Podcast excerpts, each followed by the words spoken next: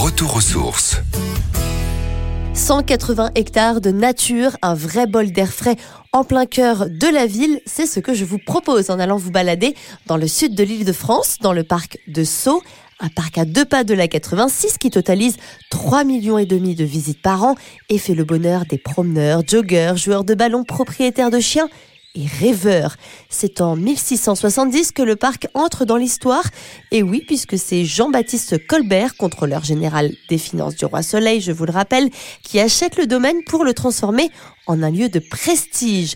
Vous connaissez sans doute ce parc pour ses festivités ou ses prestations très rock comme les concerts de Dylan, Santana, Johnny ou encore Madonna. C'était il y a 10 voire plus de 20 ans. Mais les souvenirs restent très présents. Les premiers à avoir enflammé les jardins d'André Le Nôtre étaient les Britanniques de Supertramp en 1983.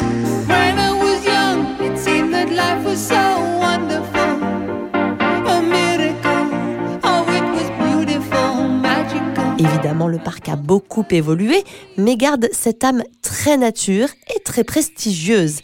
Ici, vous pouvez vous défouler tout en profitant de ce paysage si particulier, puisque vous serez au milieu d'une cinquantaine de cerisiers du Japon, et en ce moment, ils sont en fleurs. Le rose de ces arbres dénote évidemment avec le paysage verdoyant, ce qui permet de vous évader et de faire de très jolies photos. Ce parc est un espace qui sait lier l'histoire et la culture, mais aussi l'urbanisme et la nature.